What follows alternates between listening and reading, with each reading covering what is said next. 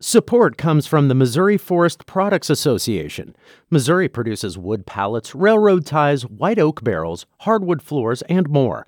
Details on the variety of products made in the state are at choosewood.com.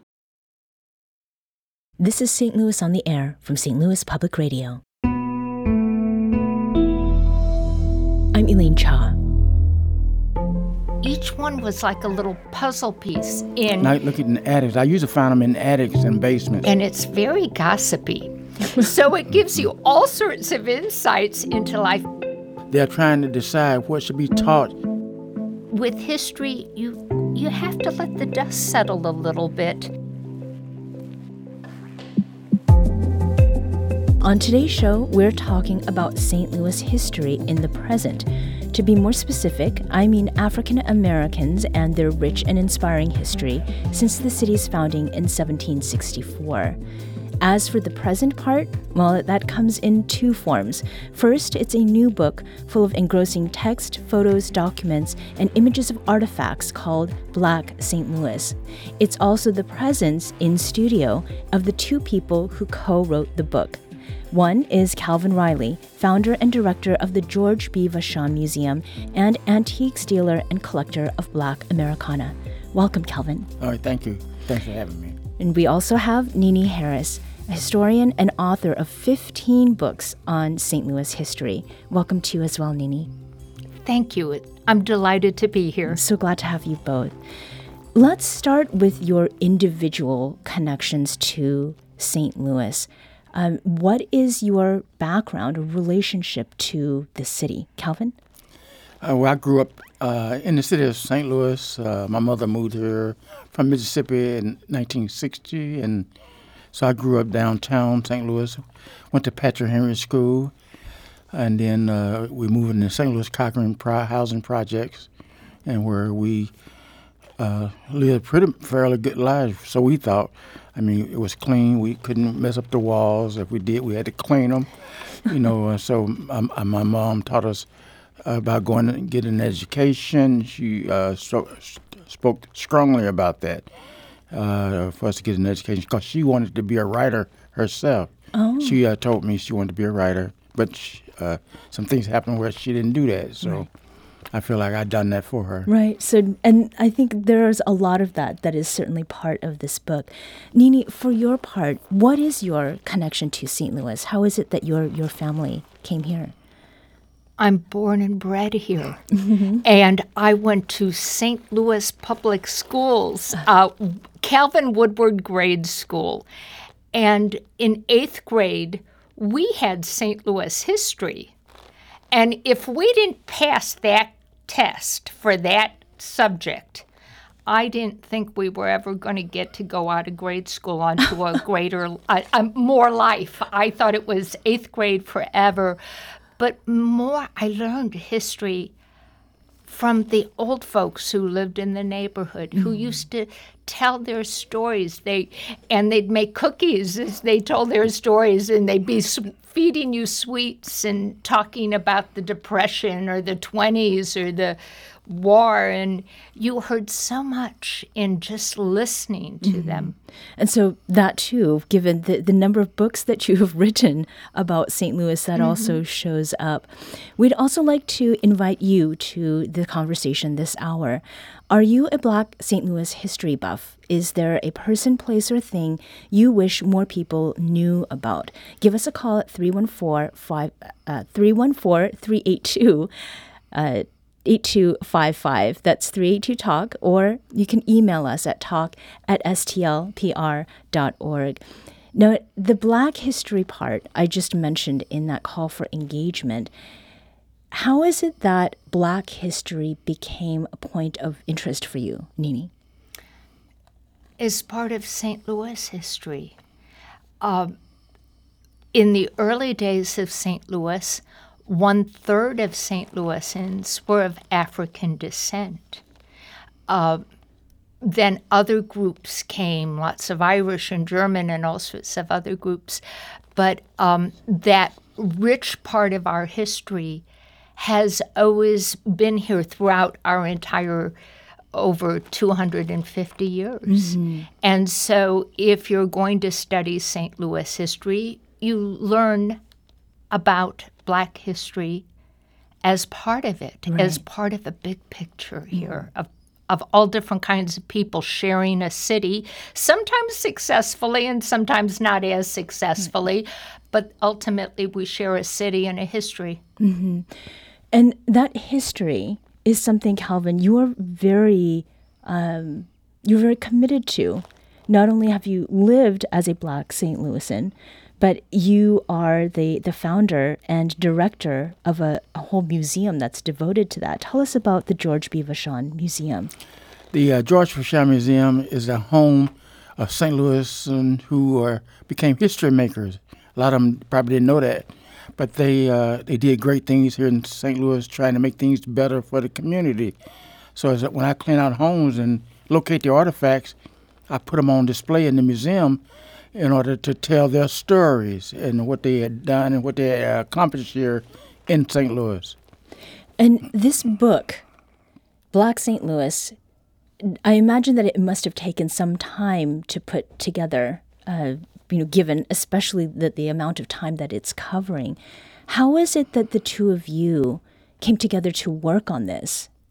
When Nini uh, would come to the museum, she brought tours there, and she t- talked to me about doing a book. And uh, I said, "Well, I don't know about doing a book." And uh, so she, she kept on after me, and, and uh, eventually I agreed to doing a book, and we worked together, and, and here we are. Yeah. so th- obviously, artifacts. This is something that Calvin has at, at the museum. Was there some other reason you kept after him to make this thing happen, Nini?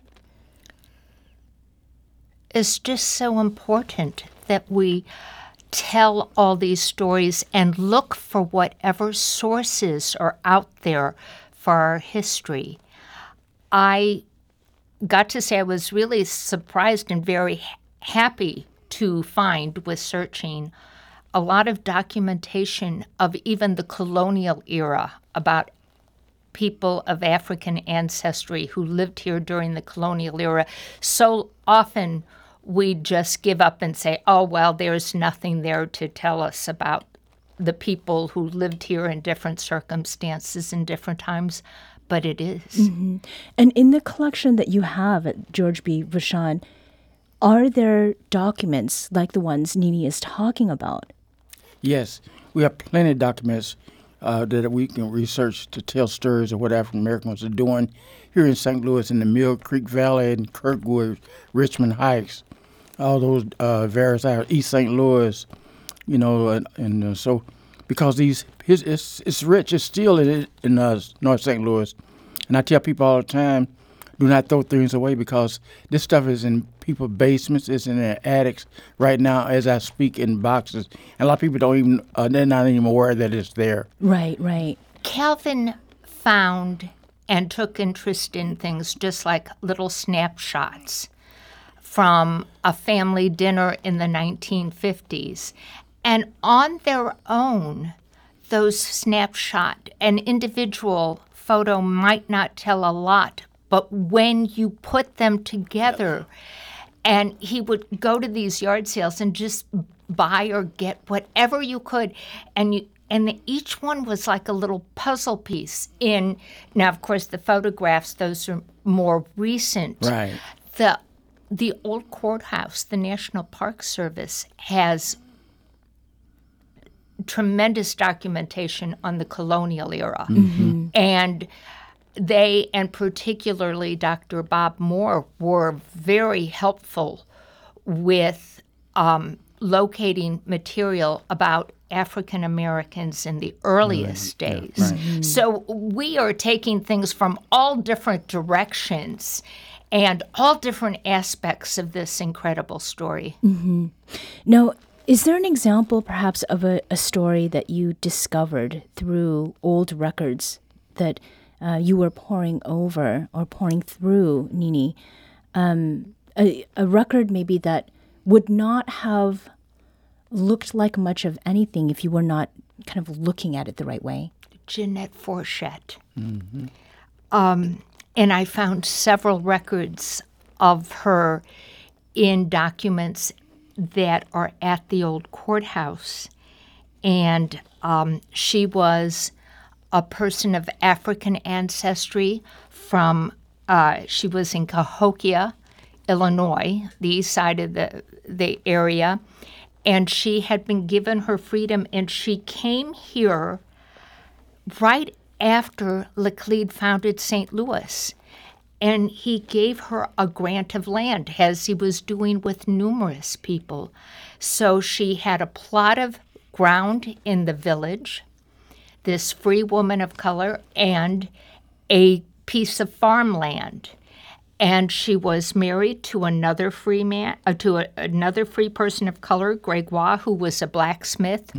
When he passed away, there's I found the marriage uh, license information.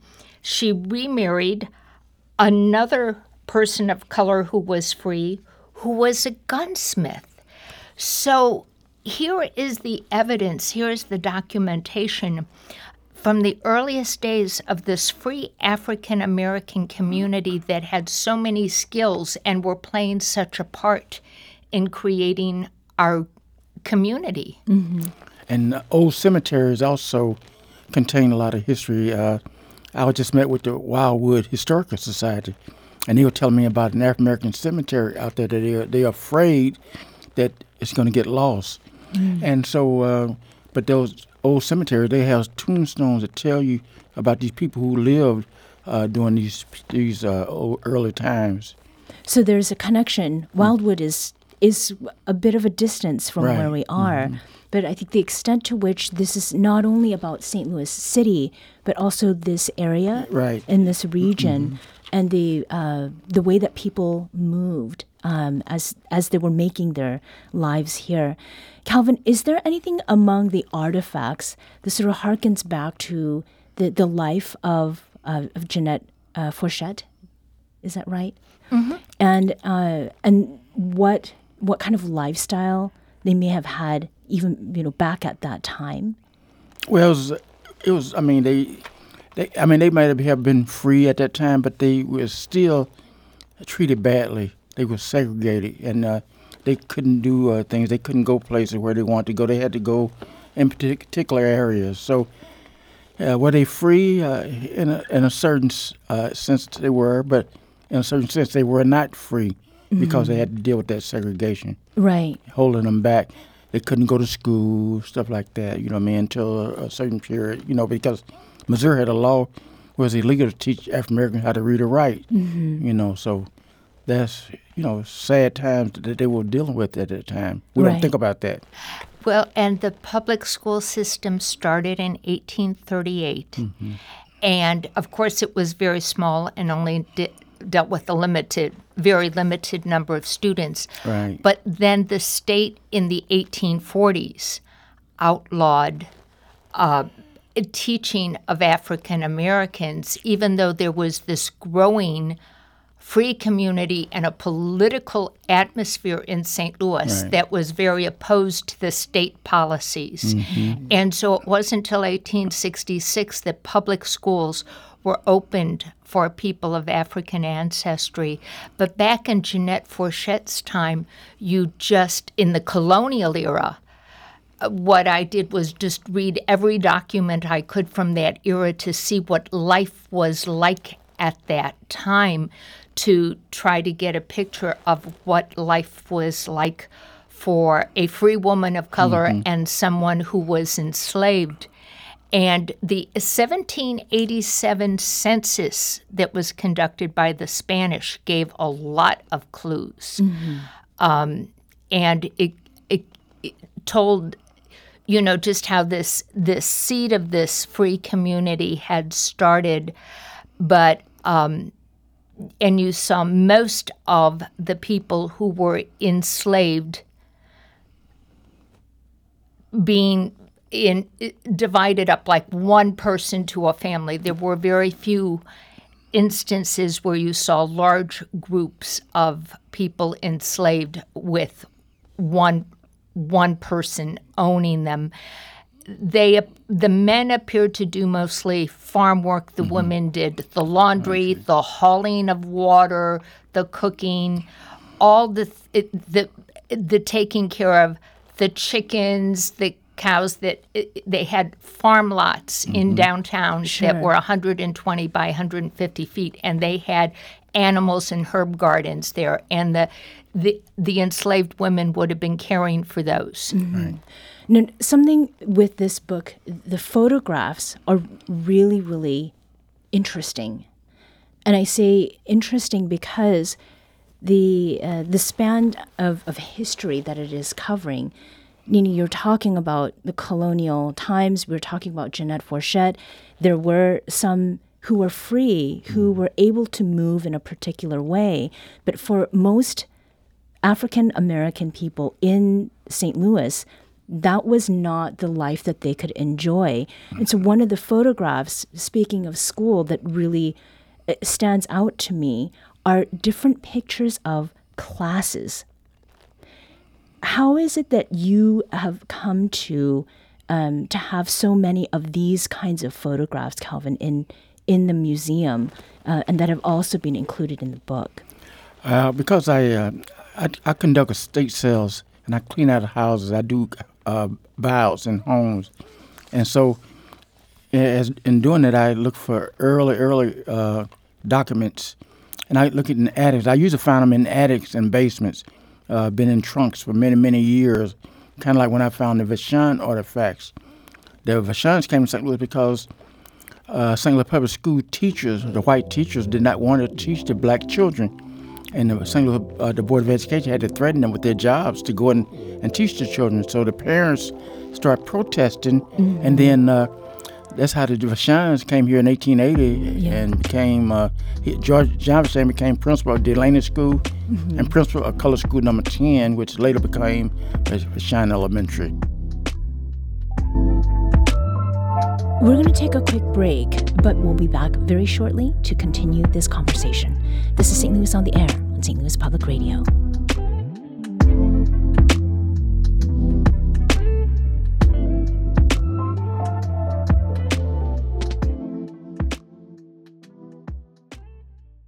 Support comes from the Missouri Forest Products Association. Missouri produces wood pallets, railroad ties, white oak barrels, hardwood floors, and more. Details on the variety of products made in the state are at choosewood.com. Welcome back. Now, before the break, Calvin, you were talking about finding photos, and in particular, class photos at estate sales. Mean, clearly, these were kept because they were important to people. And there are many of these kinds of photos in this book. What is important about artifacts like this? Well, they they show that um, African Americans had pride. They wanted to go to school. They uh, enjoyed learning. They wanted to learn. They wanted to do better. The parents are, pro- are pushing that for the kids because despite being poor, a lot of the parents still want wanted their kids to progress and and to get an education. So that's very very important, and that's what those photographs demonstrate. They demonstrate that. You know, you see them going, uh, even college photographs. I got them from middle school, high school, elementary school. So it, it shows how families made that progression. Right, right. And the, the schools being anchors um, in neighborhoods that were very specifically um, built and developed by Black St. Louisans is also something that, that stood out. Um, in terms of what you found uh, in documentation um, or in stories that you heard from people, Nini, what is it about the the schools um, that people should be thinking about apart from just leaving with a, a diploma? Oh, it was a focus of life. And if you think back to like 1860, slavery, this is a slave state, and uh, 2% of the population is African American, only 2%. More are free than living enslaved. but even the free, they cannot openly go to school. Beginning in during the Civil War, we have waves of migrants coming up from the deep south for possibilities and opportunities in St. Louis to work and to go to school. And you see this excitement about school. And many of the people who were coming up for generations after the Civil War, they had been born, the parents or grandparents had been born in slavery. And now they could send their children to school in the morning. What an inspiring moment for them to think I am going to achieve and my children are going to learn. Mm-hmm. This is an extraordinary movement in history mm-hmm. and our schools they did they did great work. St. Louis Public I'm very proud of so many wonderful programs they had. And this is something obviously the, the schools it's been covered in other other books.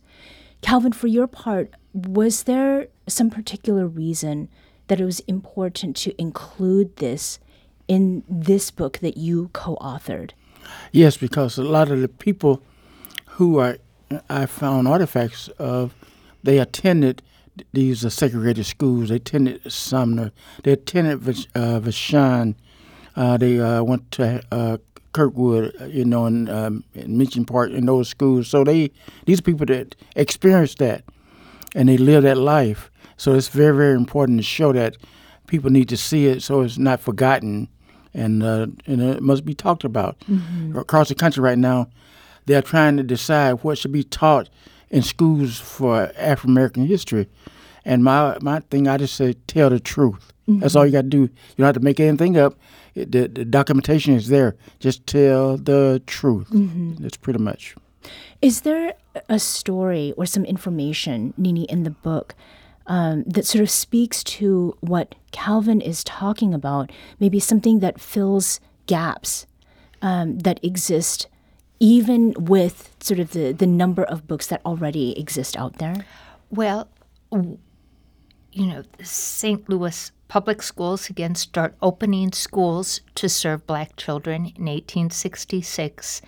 And the case is made very clearly by the school superintendent and then the president of the board that African Americans are paying taxes. They have a right to attend schools. Mm-hmm. And then the they opened more and more schools and in 1875 the first high school for African Americans west of the Mississippi Sumner a few years after that they are hiring teachers of African ancestry and they find in enrollment increases so in the among African Americans because now they have these role models teaching them mm-hmm. and then 1890 we have Stowe Teachers College it was then called normal school that mm-hmm. was what schools for to become teachers were called were normal schools and I am impressed that the board saw the value in this and the importance and it, it it's interesting to me i went through the minutes of board meetings and found that like a, an african american school and a white school built same time very close to one another they spent the same amount per classroom on construction for each. And that was surprising, and I was very happy to see it. Mm-hmm. It did surprise me, but I was happy to see that they had per classroom put aside the same amount of money investment was, investment mm-hmm. that's right yeah. so that was up there were a number of things i found uplifting that we can take inspiration from mm-hmm.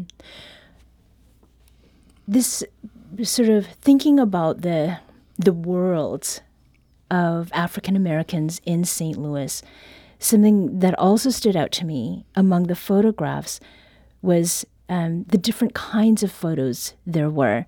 Uh, so the the people who took them, there are some notes about that. Um, the notes on them that was very interesting. So, for example, uh, there's a, a photo that has on written on it, "Come, let's dance because I am in the mood," and uh, "in" is underlined three times. There's also a photograph of a, a soldier in uniform standing um, in front of a bar, but he is so positioned so that horns are are behind him. So the the, the kind of humor that was involved, the way that the photographs not only demonstrate that uh, Black St. Louisans were part of sort of a, a movement, but they were also just enjoying themselves. Is that something that was important for you to incorporate here? Uh, yes, they. It just shows that they had they were real people, even though uh, a lot of them had come out of slavery. They were real people that had feelings, and they enjoyed things just like other races did. They uh, li- like to have good times.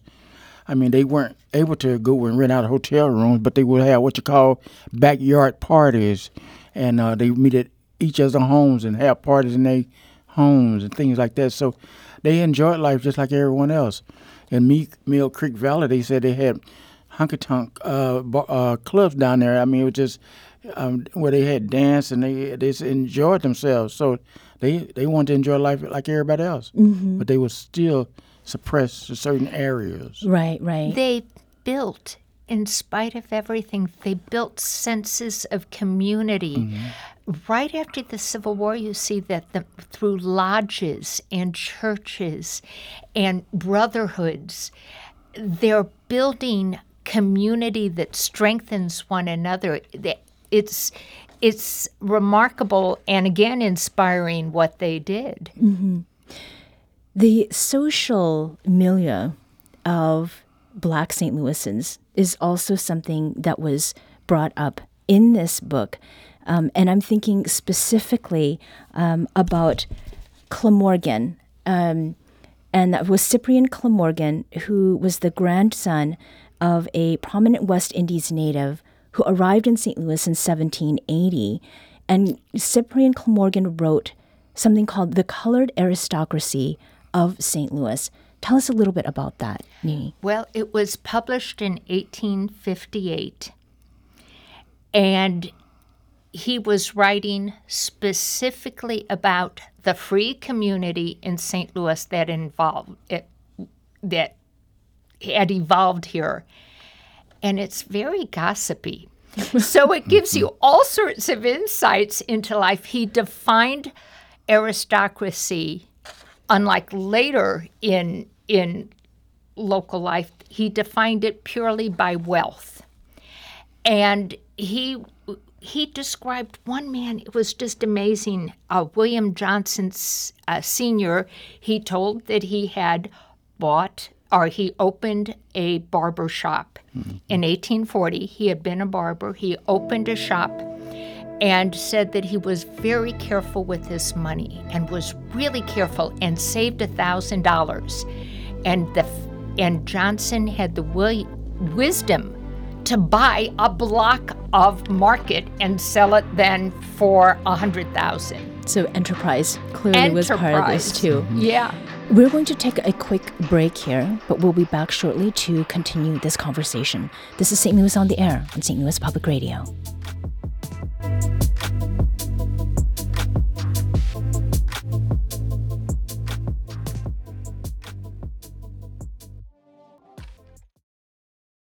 Support comes from the Missouri Forest Products Association, committed to conservation and careful management of the state's forests to make them more resilient and better habitats for wildlife.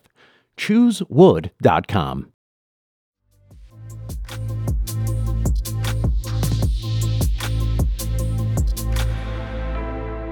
Welcome back.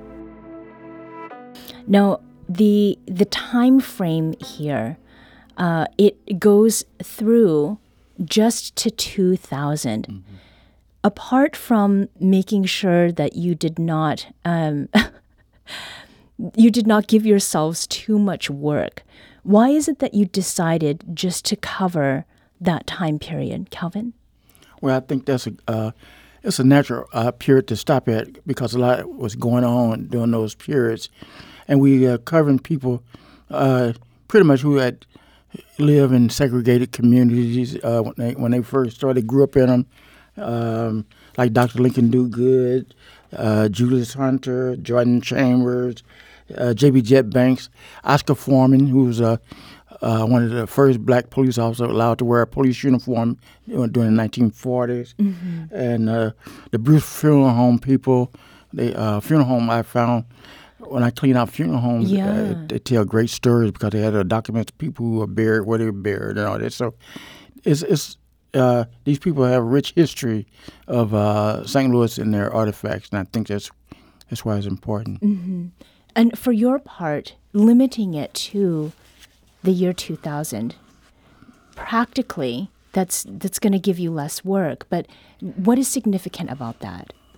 It's about having historical perspective. And that's about the time we have really strong introduction of social media, which seems to have speeded up changes. And with history, you you have to let the dust settle a little bit and see what happened with some perspective to it. Mm-hmm. And um, it it was not cutting work at all because we had plenty of things to research right. and so much to write about yeah. that uh, it just helped us focus mm-hmm. more on, on other eras. Right. Now, one of the things that I noticed, I read in the end notes that the use of the term people of color, and it's the very first note, mm-hmm. we I think in, in this day and age, understand people of color in one way, but that has not always meant the same thing. Um, and the same goes for the term refugees as well. So, with people of color in particular, Nini, why was it important to uh, to be very clear about what that meant? Because it was defined in the colonial era in all the records in the 1787 census, they tell how many people lived in St. Louis who were entirely of African ancestry and how many were of part African and part European ancestry. And the people who were of part both African and European ancestry were described or as pardos, mm-hmm. a Spanish a Spanish word. They define it very clearly, and then in the early 19th century, there are references to people of color. Mm-hmm. So we used the historic terms as they were using them 200 years ago to get a sense of who was actually living here. Mm-hmm. And the book also goes into um, the immigrants who came to this country, um, the kinds of relationships there were between immigrants from outside the United States um, with black folks who were here sort of given what the economic circumstances were, and then some of the limitations. Obviously, Calvin, you had touched upon whether you were free or not, there were still restrictions that made it difficult to make uh, the the best life possible. Um, in uh, in the book, there is a, a photo, and it's a, a description of exodusters, which I, I, thought was a really interesting term. So you're nodding your head. Mm-hmm. Um, Calvin, you described your family's coming here, your mother's coming from Mississippi. Mm-hmm. Why is that an important thing to think about?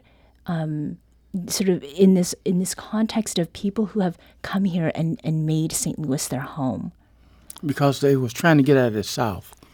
And uh, my mother uh, had a bad experience. Her girlfriend had moved to St. Louis and told her to come. She, she said, well, and she didn't think she was going to move yet. So she was picking cotton, and she said she had picked cotton very hard that week because she wanted to make some money to do some things. And so when she wanted to get paid, the plantation owner told her she had used up her money by getting things from the store, bar, you know, and she's she was so angry, and uh, she uh, she took her kids to her mother's home, and then she came to St. Louis and got everything together, and she came back and brought her children, mm-hmm. and so but it, it was just uh, trying to. Uh, and there was a lot of that uh, people trying to get out of the South because uh, it was just so bad uh, for African Americans. They wasn't making any money. They work hard, but they wasn't getting paid for it. Mm-hmm. And so I think that was uh, the main reason why people was were leaving the southern states, coming to St. Louis and Chicago and Detroit, those kind of uh, northern states. Mm-hmm. And was there anything in the documents that you found really interesting um, that that shows something about that migration that's included in the book, Nini? Well, I included personal stories of people who had been brought here as children. Um, Charlie Jones from my own neighborhood, Charlie Jones. I was shocked to find out he was born in Mississippi. Uh, we all knew him as the mayor of Carondelet. Carondelet is my neighborhood, mm-hmm. and he through his church and involvement in so many neighborhood things, took such a leadership role. Uh, Clark Terry's family mm-hmm. had moved here. He lived in Carondelet before in Mill Creek, and Clark Terry became a he became the first uh, black musician in the NBC band. We used to watch him on Johnny Carson every night, oh, the yes. guy from the neighborhood. Yeah, yeah. Um, there were so many stories of this migration mm-hmm. from the South and the making a new life here. Mm-hmm. Making a new life and uh, the the lives of people who are notable. That is how this book closes out, is with spotlights. And your mother, Calvin, is one of the people who's uh, part of, of that spotlight section. Who else was included in that spotlight chapter that was someone you that you really wanted to be in there, Calvin? Well, mm, I think uh, Dr. Lincoln Diuguid was a good example of someone that could have been spotlighted because he uh, he came to St. Louis in 1940. And he had a brother here uh, who was a judge, and the Monsanto Company wanted to hire him. These are his words. And uh, he had to pass for white. He could not tell anyone he was uh, black, and he could not hire anyone black. So he and that was the rules if he got to uh, go and be employed at the Monsanto Company. But he said he chose not to do that and opened his own lab on Jefferson, 1215 South Jefferson, in an old animal hospital, where he made his own products. And so I think uh, he uh, is a perfect example of how what African Americans had to go through in order to become successful, mm-hmm. despite uh, you know, and that's what he had to do. Yeah, and Nini, in the last moment, um, there's a singer that you'd wanted to include. Please tell us very quickly about her and what people can read in the book about her. Grace Bumbry. Oh my goodness. She um, ended up being invited to the White House by the Kennedys and then years later receiving the Kennedy Center honors.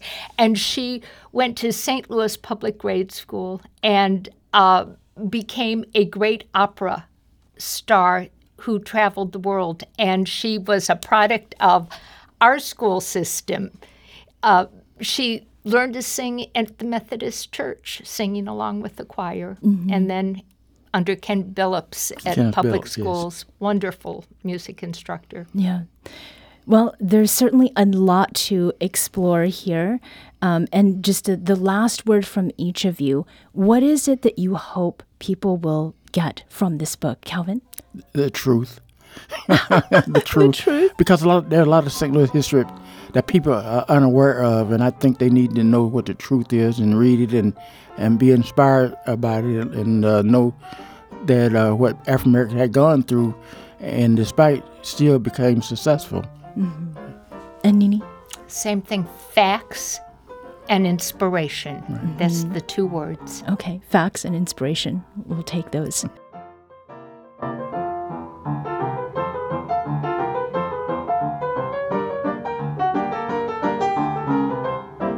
Calvin Riley is founder and director of the George B. Vashon Museum, and Nini Harris is an historian and author of 15 books on St. Louis history. Nini and Calvin, thank you so much for joining us today. Thanks for having us. Thank you. The song that you are hearing now is St. Louis Rag by Tom Turpin of the Turpin Brothers. I want to make sure we mention that. And that is one of the, the two people in the spotlight section that we heard about today.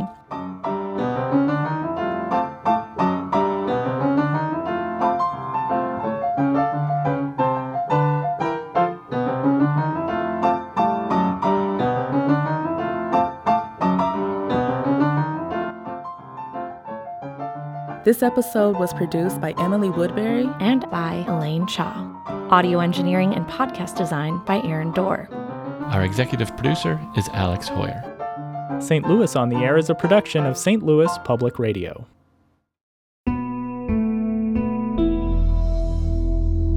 Understanding starts here.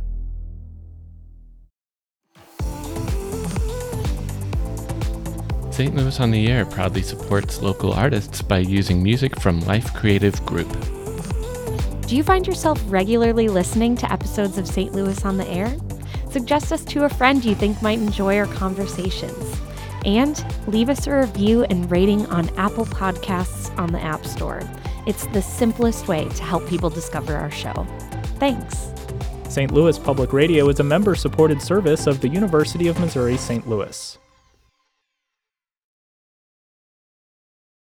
Support comes from the Missouri Forest Products Association, committed to conservation and careful management of the state's forests to make them more resilient and better habitats for wildlife. ChooseWood.com.